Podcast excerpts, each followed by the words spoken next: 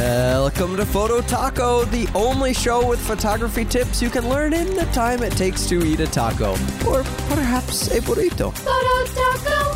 Hey, everybody, welcome into another episode of Photo Taco. Thanks for spending a few minutes with me. My name is Jeff Harmon.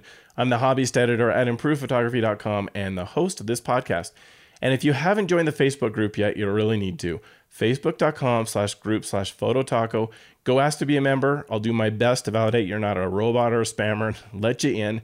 We really want to try to keep the group clean, but it's hard to do. Anyway, um, one of the things that you'd missed out on is my being corrected on, on things. When I make mistakes on the podcast, it doesn't take uh, 24 hours and it is set straight on the group. And I appreciate it. I really do. I'm, I'm grateful that we have such smart people out there to help where I mess up. I don't want to perpetuate incorrect information. So I do appreciate it. And I've got one of those things that I need to correct from last episode. Uh, last episode, I said something about uh, toward like the focal length of a lens, the number came from a standard on 35 millimeter cameras, and that's not strictly true. The number came from from where the focus of the lens, the the point in the lens where the the light's being focused, the distance between that point and the film in the back of the camera or the sensor today that's how the number came to be. So when you had a, a 50 millimeter camera lens, a prime lens is 50 millimeters, the point where the focus happens in the lens and the the distance between that point and the back of the film, the back of the sensor, was literally 50 millimeters. Or on an 18 millimeter lens, the lens is much smaller, and the distance between that focus point in the lens and this the film or sensor, it was 18 millimeters, the actual distance. The problem is that means nothing. At least to me, it means nothing. I think most photographers, that doesn't matter. Who cares what that distance is? That doesn't, you're not thinking about that when you go to pick a lens. Oh, I really need one that has 50 millimeters between the focus point in the lens and the sensor. No, that's not, we don't care about that. What we care about is the field of view. And that's really what I was trying to get at. And that the relative field of view stuff really is around what the full frame and film sensors from 35 millimeter cameras were. So anyway, correction there. I'm glad glad to get it right, and uh, thanks for the help with that. Today's topic comes from Twitter, and it was a while ago, but J.K. Ducks fan asked for tips processing multiple images in Lightroom and the difference between presets, copy and paste, and sync. And when I first read the question, the first part of it, I thought we, with multiple images, he'd be talking about HDR or panorama, since you have to take multiple images and combine them together into a single shot. And Lightroom 6 just added that not very long ago, so where you can actually do that inside of Lightroom. But instead, because of the latter part of this question, I think what he was getting at was he'd really like to understand the differences between presets, copy, paste, and sync and kind of what can we do to speed up our Lightroom editing. And so I, am going to go just a little broader than what JK Ducks fan wanted me to, and hopefully I'll hit the mark on answering the question.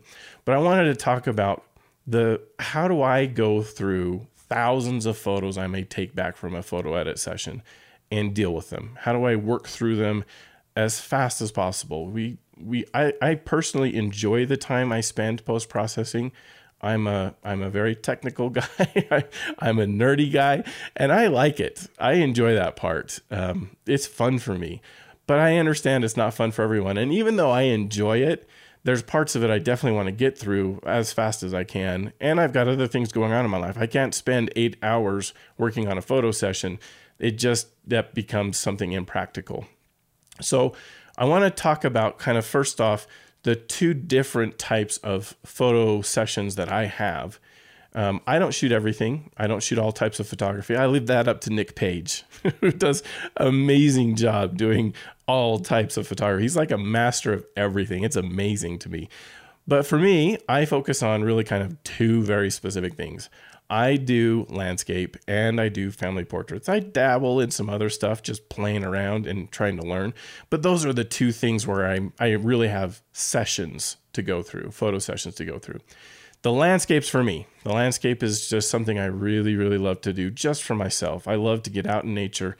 It's a it makes me get out of my house and go see something, and I need that in my life. and uh, and then I, I appreciate the beauty of the nature. I like the technical challenge of trying to capture the scene, given the equipment that I have. It's it's really a lot of fun. I enjoy that a lot. And I'll come back from a landscape shoot when I've gone out with hundreds at least to thousands of photos. And similar for family portrait shoots, I'll come back with usually thousands of photos, mostly because, but well, and the reason I wanted to talk about the two different things is because the the types of photos that I get are different, and the way that presets or copy paste and sync will work and help me are different between those two things. So I wanted to illustrate that a little bit. I think it helps to um, to understand the functions of those things a little better. Here's the difference with landscapes, I may have a whole bunch of shots of the same composition, the same scene that I was getting, but they're usually going to be different exposures because I bracketed, or they're going to be different compositions as I'm trying to figure out what's going to look the best fitting in the frame. So the subject matter may, be really close to the same, but my the photos are going to be pretty different really. Unless i did uh, panorama would be one where i need to have the processing look exactly the same on a whole bunch of different photos so that i can stitch them together and not have it look weird. Uh, but in general I, there's not a whole bunch of copy and paste or sync i can do between those uh, because they're very different on either the exposure or the composition. So i may have I hope that makes sense. That it just it's really kind of different. Whereas on family portraits, when I come back, oh yeah, I'll have 50 of exactly the same group of people sitting in the same spots with exactly the same exposure. And the only difference is they're moving just a little bit in between every single shot and sometimes smiling better or have their eyes open or closed or whatever it might be and I'll take a whole bunch because I want a bunch of choices. I want to try to capture, especially if there's kids involved. I want to try to get them with a real smile on their face, looking at the camera, uh, my wife does a fantastic job of getting the kids engaged and, and helping them to be happy that we're taking photos and get involved and, and want to do this. And I just fire away while she's doing her magic. And um, but I'll end up with, like I say, like 50 of exactly the same photo with them moving just ever so slightly in between. And I need to apply the same settings.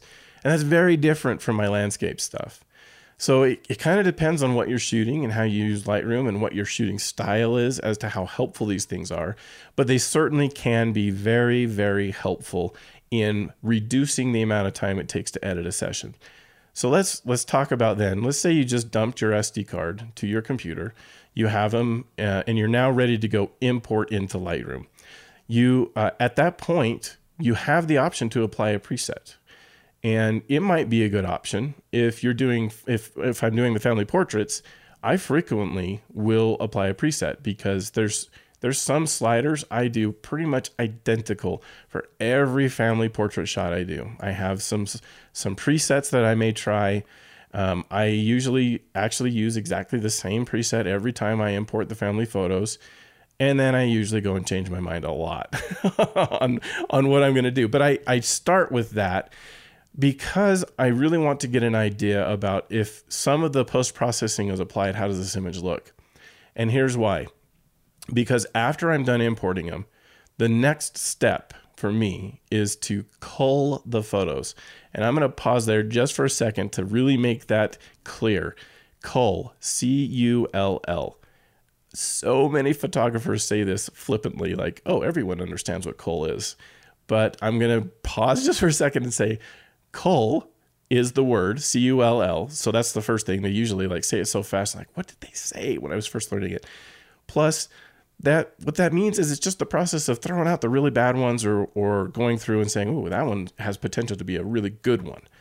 And there are shortcuts in Lightroom that can really help you with this. So while we're on the topic of improving the speed of editing a photo shoot, uh, really important, I think, to talk about the flagging mechanism. Now there's there's also stars and there's colors that you can apply in Lightroom. But I really find that the flagging is the one I like the best. It's the one that's most useful for me. But you can use any of them. Starring um, the key, there's keyboard shortcuts for that where you can do a number of stars for a photo one, two, three, four, five. Use the numbers on your keyboard one, two, three, four, five. You can set the number of stars. Um, or but flagging to me makes more sense as I'm trying to go through and decide which of the photos are definite no's. Like this photo has no chance. It was way blurry and therefore has no chance. Or I missed the exposure so badly, even raw can't save me. Or uh, w- the people's eyes were so closed, it's not useful. Their mouth looks weird, whatever it is, whatever reason you might decide this thing can never see the light of day. It is an absolute 100% no. I need to get rid of it. Then you can mark it by hitting the X key. And that marks it as rejected, is the term that Lightroom uses when you describe it. It's been rejected. And I, but I think of it as Xing it out because it's the X key. I'm Xing out that photo. It's a definite no. It has no chance of ever being used because it's got something wrong with it. And you end up with those. That's it's it's how it is. You end up with those shots. Even professionals who, even Nick Page, who's a master at photography and really really good, and, and Jim Harmer, they end up with photos that aren't good. It just is part of the reality. Thank goodness we have digital cameras, or are we not paying for those exposures in film? But you end up with those, and that's okay. It's part of being a photographer in the digital age. We are accepting of that and we just get rid of them and don't use them. So X going through them. And I go through my photos as fast as I can to do that. I cull my photos and I spend literally one second or less on each one. Go through, and as soon as Lightroom shows me the image, I spend less than a second to decide is this a potential keeper or an absolute no. Potential keeper doesn't mean it's being kept for sure, but it mean it, it might spare it from the X. but um, I spend less than a second on each one. If it's an X, I hit the X and then move to the right. If it's not an X, then it's I just move to the right and I go through every one of the photos as fast as I can doing that. And usually when you're done, then the beautiful part is you can go and now you can say Lightroom filter out the photos that I just marked as rejected with the X key and it will show you only the the photos that weren't flagged. And now and then I go through them again. And this time as I'm going through them, I may choose to mark some as being good photos. And that's with the P key for pick. You're picking the photo, saying, Ooh, I think this photo is going to end up being a good one. So I'm going to do a P on it. And it takes a little longer for me to decide that I want to do a P because I may need to look between the, especially if it's a family photo, photo shoot, I may need to look between the 10 photos that are around it to see, well, let's see, is their smile better here or there? Or is their, their eyes, it looks like maybe they're starting to close their eyes on this one and, you know, evaluating which one it is. And then I may arrive, okay, I think this is the one that's the best and hit P. But that doesn't mean that I'm not going to deliver the other photos to the family. And we've had discussions on this on Improve Photography. Uh, Nick is very clear that he will not deliver anything but the P photos to his clients. Um, I choose to send all of them because I feel like I'm not a good judge about whether or not that smile on that kid is their real smile, or whether or not maybe they like the fact that the kid was being a stinker and wouldn't smile and they decide, you know what? That's how they were this time. That's how they that's what they were this time and I kind of like that. They may want to choose one of those and if I got rid of it, they don't even have the chance to choose it. So I don't deliver the X ones. I don't deliver those that I definitely were no's, but I deliver everything else. But I will mark it with a P just because I want an indicator when I'm coming back through later to say, you know, this one was one that I really thought was a good one. I want to focus on it for a little bit. I want to spend more time on that photo. All right. Anyway, so that's probably more detail than JK Ducks fan wanted. so I was answering this question, and the episode's ending up longer than I thought it would be. All right, let's say now you've finished culling your photos. I hope everyone got that culling your photos. And now you're ready to try to change maybe the the look of them. And let's say it's the family photo shoot because that's the one that where it applies the best. That's where copy and paste or sync will will apply the best. I probably already applied a preset when I imported the photos. And then I'll go and I've I've gotten rid of all the bad ones, the really really bad ones. And now I'm starting at like the very first photo that is not has not been rejected. And I, I look at it and I think, hmm, what should I do with this? I need I want to get it to the family as fast as possible or uh, decide narrow down my landscapes to the fewest number to work with. But let's let's do the family session. And I'm going to try some other presets. I may not click on any of them, but at least I'm going to go through the presets and I'm going to go look what does this photo look like with some other presets? The the family photo, what does it look like with some other presets applied? Because I may decide that a different preset than the one I used on import is look makes this this image look better. It may have a, a warmer feel to it that makes it look better than the preset I, I applied on import, or a cooler feel, or whatever the preset has in it I may decide, oh, I really like that style on this photo better. And by doing that, I now change that one photo to be different than all the rest, right? I imported all these photos. I applied the same preset to all these photos, but I changed this one photo to be actually very different because I chose a preset that was really, really different from the rest. And now what do I do? Okay, so this is illustrative. It's not how I actually work through it, but let's say you now want to apply that exact same preset to all the other photos. If you have, let's say you narrowed it to 300 photos and you want to apply that changed preset from that first photo to all of them. Well, your first step would be to select all the photos. You can do Control A, Command A to select them all. And it, when it does that, that's another thing to explain is how selection works in Lightroom. Selection changes the photo color of the background. You kind of have a grayish sort of surrounding the photo. You have a, a border that surrounds the photo in Lightroom. And when it's unselected, it's a darkish kind of gray around the edge. When it's selected, it's brighter. It's like a whitish color. It's not quite fully white but you have you can have multiple images selected and when you have multiple images selected there's something called the act, active photo and that one's going to be even brighter than the rest and that's important because when you use sync those it's the settings from the active photo that over that get written to all the rest of them all right so in our example 300 photos you are on the first photo you press Control A or Command A to select all. And now every photo looks brighter around the borders except the first photo. And that one's going to be even brighter because it's the active photo. And that's the one that we applied the different preset to. So now if you hit the sync button, it's going to apply all of the settings from that active photo to all of the rest of the images that are selected and change all of them. So essentially, you have applied the preset now, the same preset, to all of those other photos. And that's how sync works. It applies every single setting of the active photo to all of the other photos that are selected. That's an important distinction to have. All right, now copy and paste. That one works a little differently because you can select, you can choose which of the settings you want to copy and paste to the other photos. Same principle with the active photo versus the selected photos.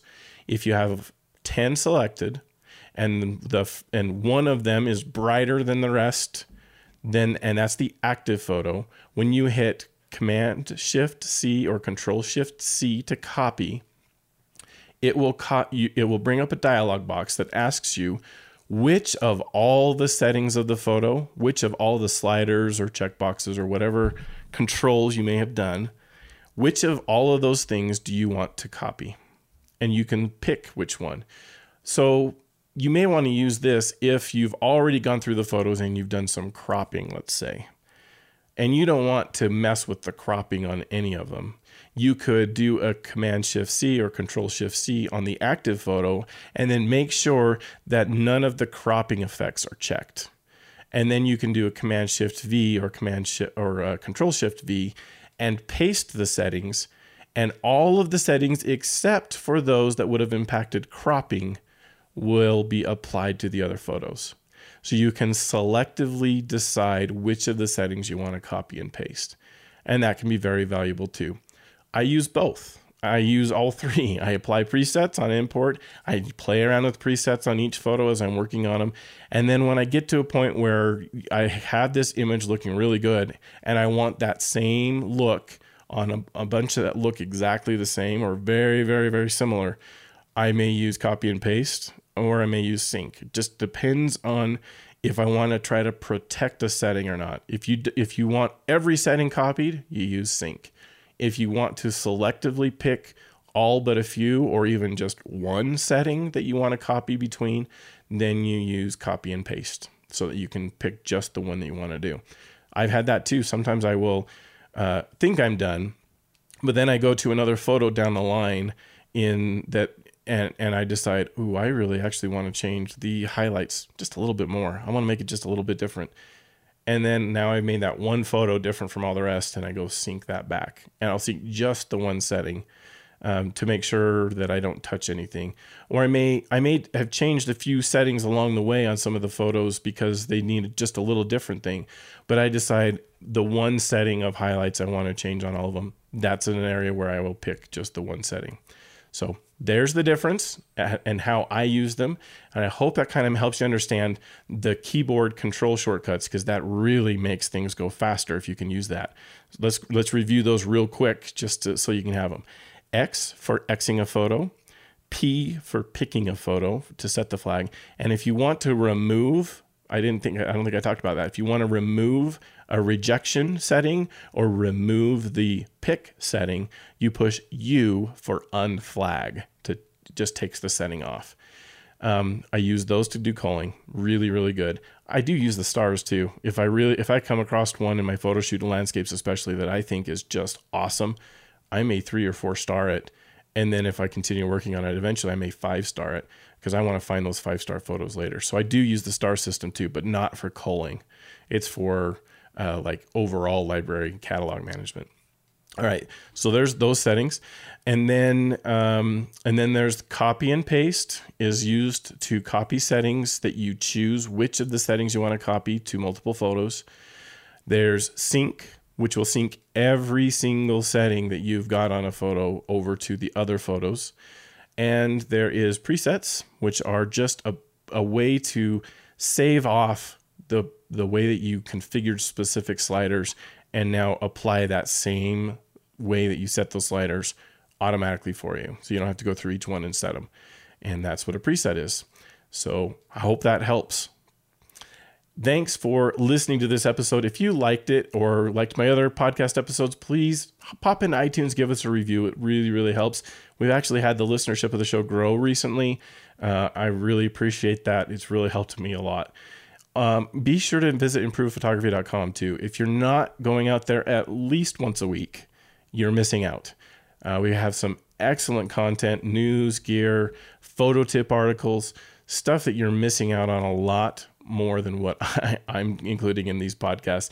You've got to go check out improvephotography.com all the time. It is the best way to improve your photography.